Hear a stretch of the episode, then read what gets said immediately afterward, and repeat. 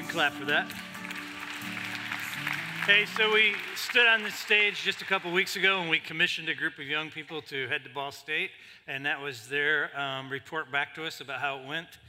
Um, probably three or four years ago, I had a chance to uh, be in Florida at the home offices of Cru, uh, and just we were talking about a lot of things while I was there. Um, and I don't think they knew that one of our strategic partners uh, was the Millers at Ball State, and they started talking about this one university that seems to have just had a more than usual uh, good impact through Cru and just what, a, what an amazing ministry it is and really became a model for how all of the campuses ought to work. And it turns out it was our partners the millers in ball state. And um, i just say that to say we have great partners and your contributions is what allows us to support them so the young people went down there and they did contact work for, for Cru, which is the old Campus Crusade ministry. They met with freshmen. They helped move people in. They unloaded cars and helped get stuff into the dorm rooms. As you saw, they did a barbecue for the kids. They, they just, it's a great way for them to serve. And one of the big wins for us is we take these high school kids down there and it sort of helps them to see uh, what it looks like to connect with a group of people who are following Christ when they get to college. So whether it's Cru or or any other of those ministries. It helps them to realize that these uh, groups exist on the campus and it's important for them to get plugged in. So I think we're helping the, the kids to even navigate how to, how to go to college and still walk out their faith. So just thank you for sending them. Thank you for supporting them. Um, God really used it in a powerful way. Hey, open your Bibles, turn to Luke chapter 9. As you know, we're walking through the book of Luke, and uh, uh, we're going to cruise through um, the rest of chapter 9 today, but we're going to start reading in verse 28. And while you're looking for that, I just want to remind you, encourage you uh, that we want you to check in on social media. We want you to check in on Facebook. We want you to post if you hear something this morning. If John said something that stirred in your heart, if you saw something in the lyrics of a song and sang it and it meant something to you, post those. If I say something or the Spirit uses my words to, to move you, we would love for you to post that. Um, but the other thing I want you to hear is we are moving away from a bulletin. Uh, we spend over $4,000 a year to print that piece of paper that you get every Sunday, and um, we know that most of you don't read it. I'm not trying to shame you, it's just reality. Um, and it really is sort of archaic when you think about where we are uh, these days with electronic media. So we are moving to electronic. So I say all that to say if you uh, would like to stay connected to us, then like our Facebook page, uh, subscribe to Twitter at any moment. I'm not going to have any idea what I'm talking about, but whatever electronic thing that you use, let us know. If it's email, we're going to continue to email updates, but we know the younger generation is already like shrugging their shoulders when we say we sent you an email. They're like, I haven't read an email all summer. So we just know that things are changing. We're moving away from paper. And if you want to know what's going on at Grace, then you need to sort of tell us hey, here's the best way to connect with me. I'm following you on Twitter, I'm following you on Facebook. If you want to friend request me, um, that will also help you just to stay uh, in tune, if you will, of all the things that we're doing. Okay, so Luke 9 28, I'm going to read through 36 says, Now, about eight days after these sayings, he, we're talking about Jesus, took with him Peter and John and James, and he went up on the mountain to pray. And as he was praying, the appearance of his face was altered, and his clothing became dazzling white. And behold, two men were talking with him, Moses and Elijah, who appeared in glory and spoke of his departure, which he was about to accomplish in Jerusalem. Now, Peter and those who were with him were heavy with sleep, but now they became fully awake. They saw the glory and the two men that stood with him. And as the men were parting from him, Peter said to Jesus, Master, it's good that we are here. Let us make three tents one for you, one for Moses, and one for Elijah, not knowing what he said. And as he was saying these things, a cloud came and overshadowed them, and they were afraid as they entered the cloud. And a voice came out from the cloud saying, This is my son, my chosen one. Listen to him. And when the voice had spoken, Jesus was found alone, and they kept silent and told no one in those days anything of what they had seen. Let me just pray for us this morning. Lord, I just pray uh, that you would open our minds and our hearts to the Word of God. We just know right now as we sit in these seats that if you don't reveal truth, that we don't get truth. It doesn't matter what I say, that it's the work of the Spirit. So we open our hearts, we open our minds to you and ask that you would be our teacher, that you would be our guide. We pray, Lord, that the Word of God would be our rule, that the Spirit of God would be our guide. We pray that we would leave this room different than we came because we've interacted with the living God through your Spirit. Lord, I pray that you would settle the hearts of people in this room that came in with so many distractions, things that are keeping them from tuning in completely. Just push those away and allow us just to be fully present for these next few minutes as we unpack this great story from the book of your gospel, Luke. We pray all this in the name of the Father, and the Son, and the Holy Spirit. Amen. So, as I sat with this passage earlier this week, I began to ask myself, what is the point of the Transfiguration? I mean, if you think about the Transfiguration, it is a very wild story. Right? You have Jesus and his three disciples. They go up on a mountain, and all of a sudden, Jesus is praying, and he is begins to glow. Right? I mean, that's what it actually says. And if you read the other Gospels, he begins to, to shine like a, like a bright light. He begins to shine. That would be a little unsettling, right? Yep, a little unsettling. Well, then these two guys who died a long time ago are there walking around with him. That in itself would be somewhat unsettling, right? And all I'm doing is trying to get you into the story enough to realize that, that this is a wild and crazy story. If you read the, the account of the transfiguration in Matthew, it says that the disciples fell on their faces and were terrified. Now, that makes sense to me. When Moses and Elijah show up and start walking around with this glowing Jesus, terrified would be what I'm feeling, right? The Gospel of Mark says that Peter was just started talking because he did not know what to say because he was terrified. I love that. Like he's so afraid, he just figures, well, maybe if I just start saying something, it's all going to get better. Not that I've ever done that before, but you get what's going on here. So if you put yourself in your story, you w- realize that this is wild, this is supernatural. People who have passed away are, are, are walking around, they're having a conversation. But the question is, why is the transformation or the transfiguration even in Scripture? Why did it even happen? And what's the central message? So let's take a look. Verse 28, it says, Now about eight days uh, after these sayings, he took with him Peter and John and James, and he went up on the mountain to pray.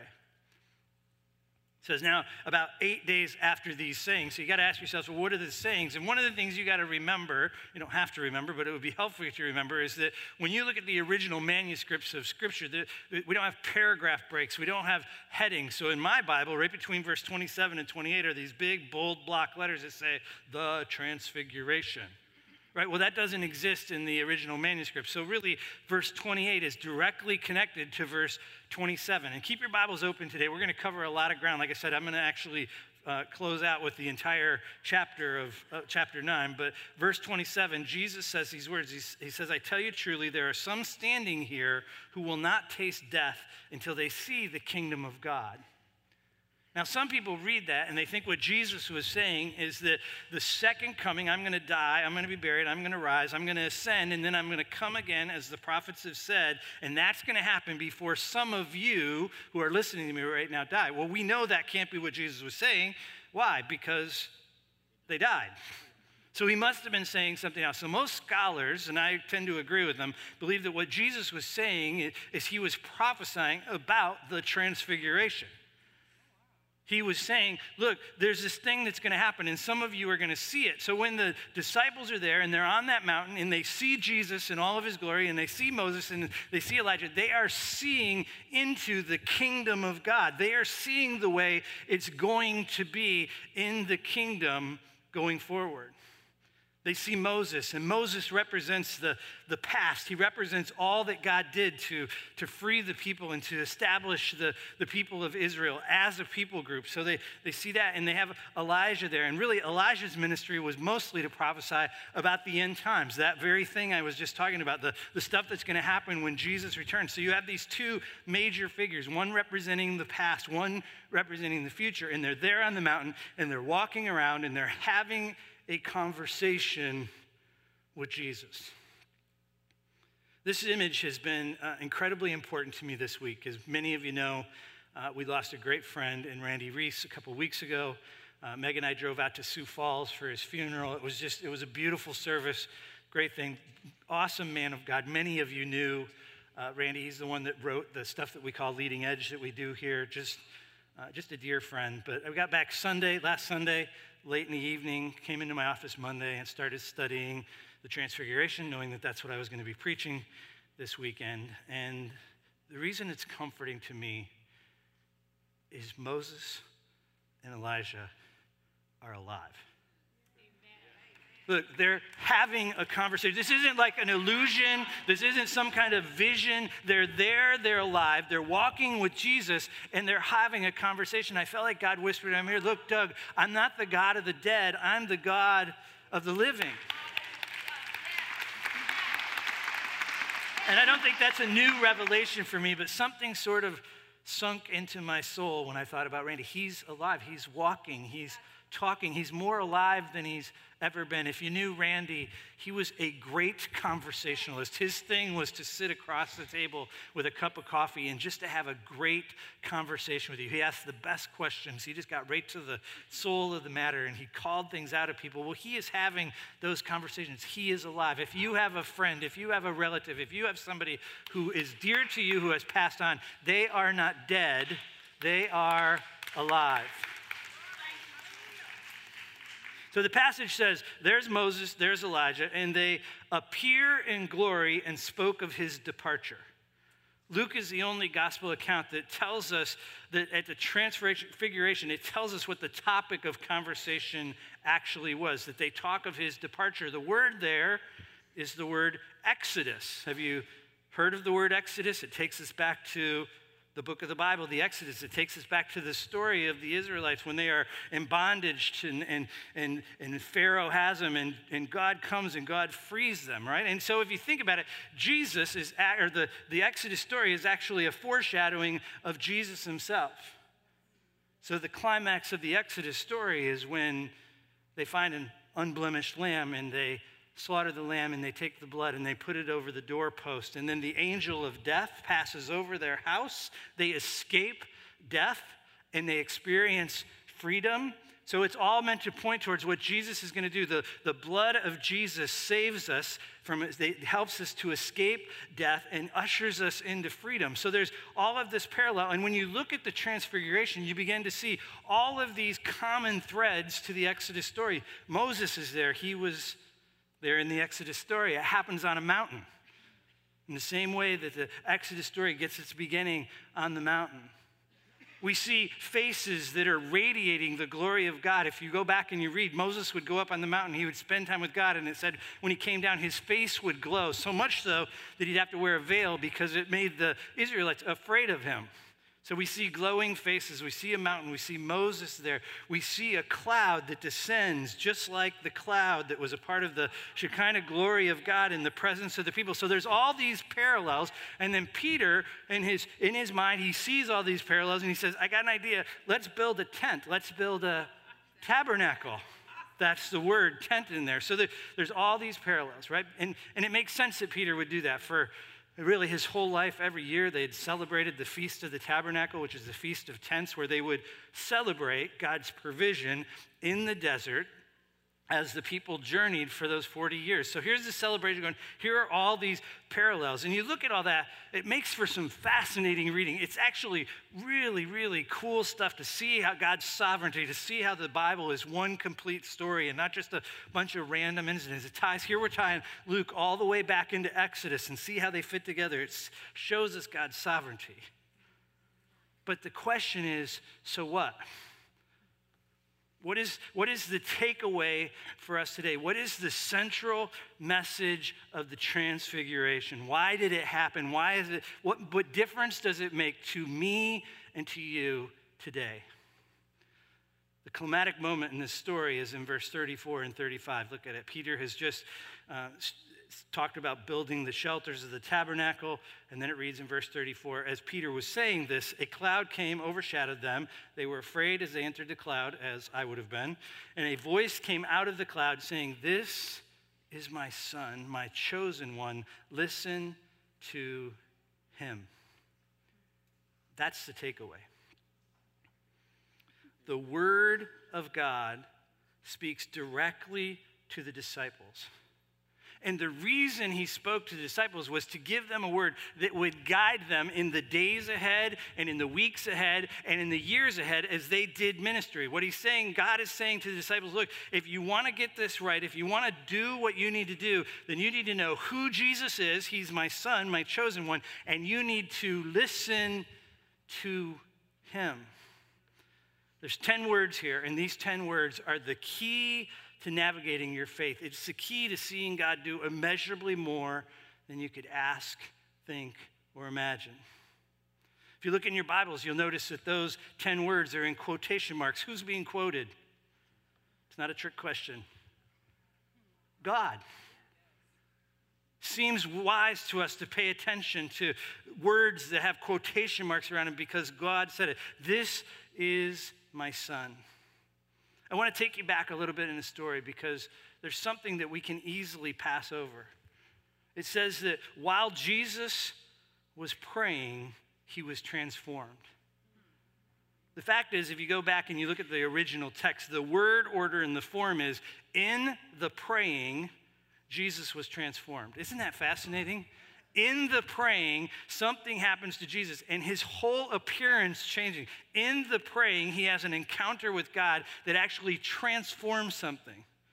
There's a pretty easy takeaway for us to hear that in the praying, God will transform who you are. In the praying, God will actually change who you are. He will change how you feel. He will change how you think. He will change your very continence. Verse 29 says that Jesus was praying, and the appearance of his face was altered, and his clothing became dazzling white.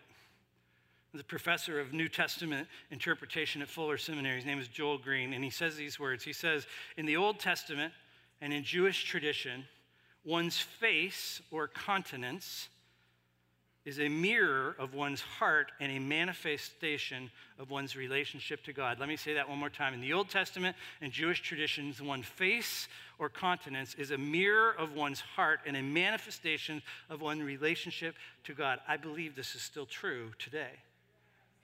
That our face radiates something that's going on in the inside of, of who we are and the disciples they can see jesus and, and he, his very appearance his face is radiating his glory what does that mean what is glory it's a fascinating thing. Started out this week on Monday, and, and I got to that section, and I was like, I have to define glory if I'm really going to be honest to the text and if I'm going to help you to understand. And the interesting thing is, I started asking people, like, what is glory? And I found that we have a pretty poor understanding of what glory actually is. We sing songs here. We're going to sing a song at the end of the service, From Glory to Glory. But do we know what glory is? So Monday afternoon, I started praying about this. I, I, found myself even struggling to define it myself. And I said, Lord, help me to understand what, what is glory? How do I talk about it on Sunday? How do I help people to, to understand it? Fascinating thing is, I, as I began to pray about it, God began to answer the question. So I'm walking down the hallway, and Norflet is probably, I don't know, four or five feet behind me. I notice he has a book in his hand. I said, So, Norflet, what are you reading? And this is what he was reading. Pop it up. What on earth is glory? Isn't that hilarious? I've never heard of this book. I've never seen this book. I didn't know this book existed. And he's like, oh, what on earth is glory? I'm like, that is crazy. I've been spending all day trying to ask that same question. So he gave me the book. I read it in one day. It's a great book. You should read it. It's one of the Bethel people that wrote it. Fascinating read, great read. It'll help you to understand glory. So that began to shape my understanding and how I want to talk to you about glory. And then I got home and I had some seminary reading that I have to do, which is an understatement, but I'm reading through some of my seminary stuff and I get to this section where a friend of mine had written, and the whole section is What is glory? Right? So I start reading this, and my friend Vic Gordon wrote it, and, and it's really his words that I want to use. So I'm going to really quote him uh, and just steal a, section of his book uh, because it helped me to understand what is glory. So God's glory shines from him, and it reflects, get that? God's glory shines from him, and it reflects his absolute uniqueness, or better said, his holiness. It reflects his grandeur, his majesty his moral perfection or his righteousness, his utmost importance, his honor, his infinite worth, his goodness, his transcendent power, his how almighty he is, his incomparable importance, which is he's being exalted. It, it reflects his grace and his mercy, which is his love. I'm going to keep that up for the rest of the service because I just want you to keep going back to it when you try to figure out what is glory. Another author I wrote this week said that God's glory is his infinite and his intrinsic worth. God's glory can be associated with fame or prestige or distinction. Glory can be associated with honor or position of influence. But when God says, This is my son, the chosen one, the disciples are looking at him and they can see in Jesus, they witness his uniqueness, his grandeur, his perfection, his importance, his worth, his power, his love. They see who Jesus is. The disciples see on the mountain what my friend Randy can now see clearly the glory of Jesus in its fullness. Now, the scriptures say that we can see this, but we only see it dimly, as if in a mirror. Right? And so it also says, but when we are face to face, then we're going to see all of his glory. But here's the deal the Bible also tells us, and this is, this is the encouragement that as we grow in our understanding of who Christ is, as we grow in our knowledge of Christ, that we grow in our knowledge of the glory of God, that this is something that can happen in ever increasing increments, that we know the glory of God. So 2 Corinthians 4 6, just write it down, look it up later. It says, For God who said, Let light shine out of darkness, has shone in our hearts to give us the light of the knowledge of the glory of God in the face of Jesus Christ when we are exposed to the light of the world, who's the light of the world? Jesus. He said, I am the light of the world. When we are exposed to Jesus, we are given the light of the knowledge of the glory of God, and more and more and more. We come to know who God is. And here's the deal as we come to know the glory of God, we begin to reflect the glory of God in our lives. People see all of those attributes of God in the way we, our countenance, our face reflects God. They don't see our glory, they see the glory of God in us. So God says, This is my son, the chosen one. This is my son. Listen to him. So here's where Luke does something I think is fascinating there is this poignant moment, this powerful moment. And I think Luke wanted us to see something. For the rest of chapter 9, he lays out just how our tendency is to not listen to Jesus. So we have story after story where people are not listening to Jesus and getting it wrong. So, what does that tell us? That our initial response, if we are not careful, our knee jerk reaction, our first response is often going to be wrong. So, what do we need to do? We need to know who Jesus is and we need to stop and listen to him. We would save ourselves a lot of grief and a lot of pain if we would learn to slow down and listen to Jesus. So Peter, he's, he's up there and he says, Hey, I got an idea. Let's build some shelters. Right? And I think it's fascinating that if you look at the Gospel of Mark, it says that, that oh, I'll just read it exactly how it says. He says that Peter said this because he didn't know what to say. For the record, if you don't know what to say, what should you say? Nothing. Good answer.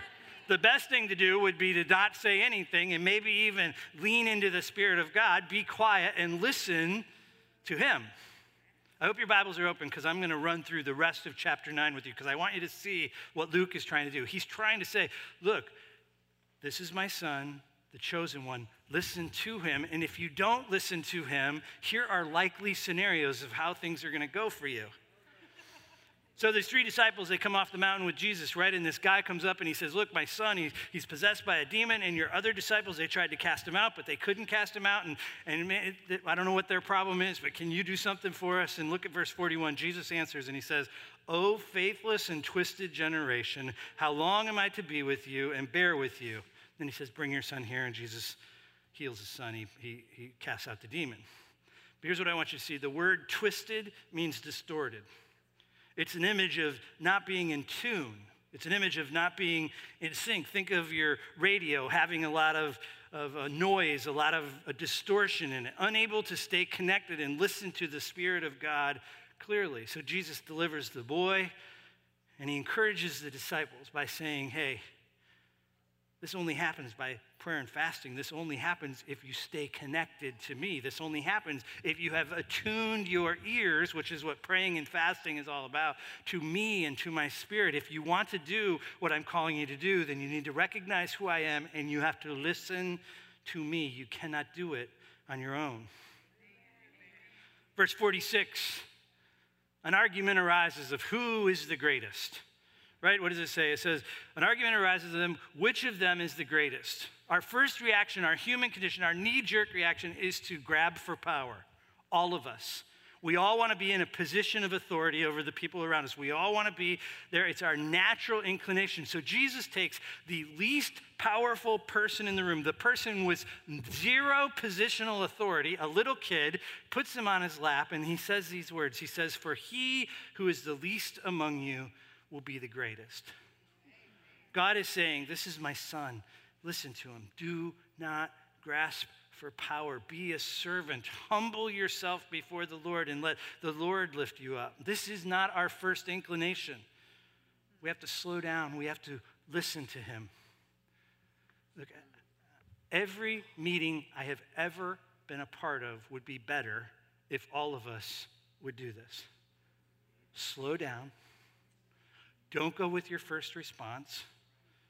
Listen to what the Spirit of God is saying and act only when you know what God is prompting you to say. How different would every staff meeting, every board meeting, every church meeting would be if we actually learned to apply this? I have a good friend said he wants to get a t-shirt that says, "Please excuse my first reaction.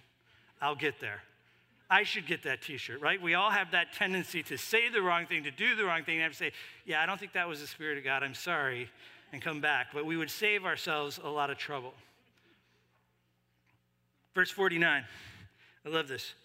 There's a John, he wants to rebuke a man who's casting out demons because he's not a part of their inner circle. I think this is sort of like denominational wars, like, hey, we're Baptists, they're Methodists, they shouldn't be doing that. You want me to go rebuke them? And Jesus, what does he say? He says, well, you know, if they're not against you, they're with you. They're a part of us. Don't worry about that. I mean, just think about it. God is saying, Would you just slow down? Would you listen to me? You're not in competition with the other churches, you're not in competition with the other denominations. They're with us. We got to learn to slow down and listen to the Spirit of God. I love this next story, verse 51, right? The, Jesus is heading back to Jerusalem, which is an important moment in the Gospel of Luke. This is one of our transition moment. Now Jesus is on his way back to the cross. He's on his way to Jerusalem, and so he's going to go through Samaria. He sends word ahead. Do you mind if we stop here? They say, well, if you're going to Jerusalem, we want nothing to do with you because they hated the people of Jerusalem. That's the whole racial tension that existed between them. And they said, no. And so, well, the disciples, I think it's... Um, uh, the sons of Zebedee say, Well, do you want us to call down fire and destroy them? Very Jesus like, right? Let's just call down fire and destroy these people. When I read that, I always think to myself, wouldn't it be cool to have that power? it would be dangerous, so somebody would cut me off on the freeway and boom, right? Or somebody would offend one of my kids. anyway, The truth is, in our humanness, our first reaction, our knee jerk reaction is retribution, right? It's, it's to inflict pain on them, it's, it, it's to, to lash out. But then God says, No, this is my son, my chosen one. Listen to him. And he says, Love your enemies, be good to those who persecute you. This is not our natural, instinctive way of behaving. We have to learn to slow down and lean into the Spirit of God. So Luke's not done. He goes through this whole section starting in 57 with a series of kind of uh, uh, saying to them, Look, you may think walking with Jesus is going to look this way, but in fact, it's going to look very different than what you think. As a matter of fact, it's going to be much harder than you think. Walking with Jesus will be the greatest adventure you've ever been on, but it's not going to be easy. There's going to be a call to sacrifice within this this, this, this whole thing of walking out your faith. And he's saying all this so that the people won't become disenchanted, so that they'll know that, that this is a, a great adventure, an awesome adventure. It's where the most life you'll ever have is, but it's not necessarily going to be easy. And then Luke closes out this awesome chapter with these powerful words saying, No one who puts his hand to the plow and looks back is fit for the kingdom of God. This is another one of those uh, agricultural stories that it's hard for us to understand.